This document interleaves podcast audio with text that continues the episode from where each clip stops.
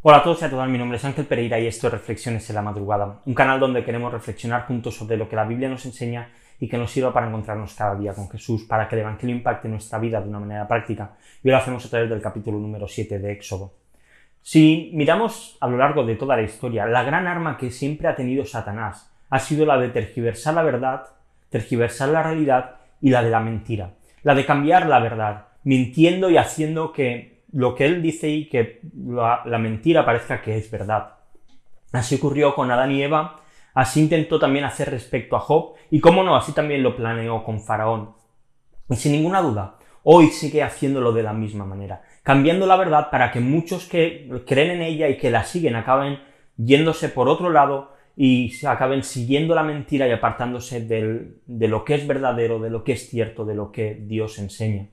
Así fue el primer encuentro entre Moisés, Aarón y Faraón, un intento desesperado de imitación fallido por parte de Satanás. Pero aún así logró su cometido. Mirad los versículos del 8 al 13, dice, el Señor habló a Moisés y Aarón y les dijo, cuando Faraón les diga, hagan un milagro, entonces dirás Aarón, toma tu vara y échala delante de Faraón para que se convierta en serpiente.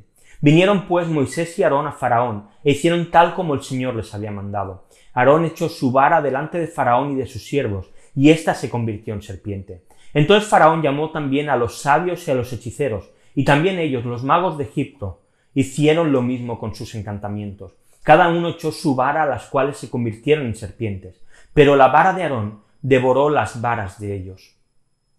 Y sin embargo el corazón de Faraón se endureció y no los escuchó, tal como el Señor había dicho.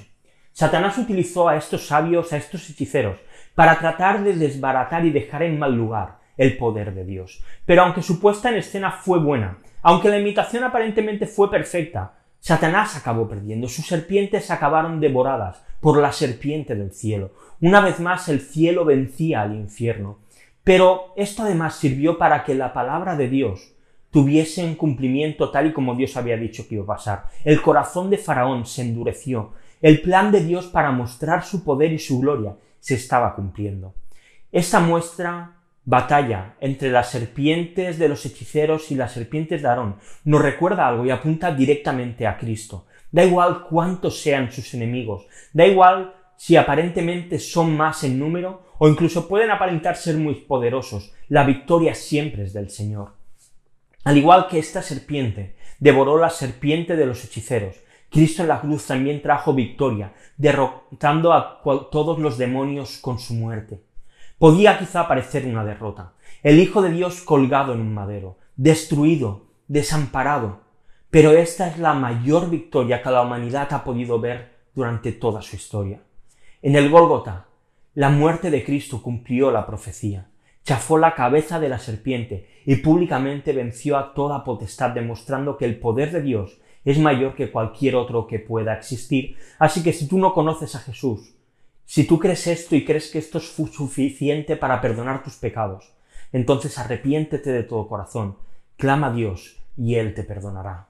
Te quiero dejar dos preguntas para que reflexionemos hoy. La primera de ellas, ¿en qué situaciones de tu vida puedes ver que Satanás está utilizando sus artimañas? Y la segunda, ¿qué supone para ti saber que Jesús ha logrado una victoria absoluta?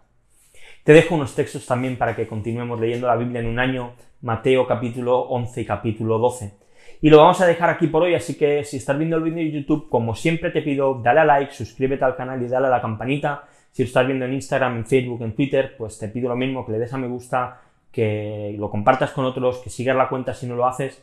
Y si lo prefieres escuchar en formato podcast, puedes hacerlo en iBox, en iTunes y en Spotify. Así que nada más lo dejamos aquí por hoy. Volvemos mañana con una nueva reflexión aquí en Reflexiones en la Madrugada. Hasta luego.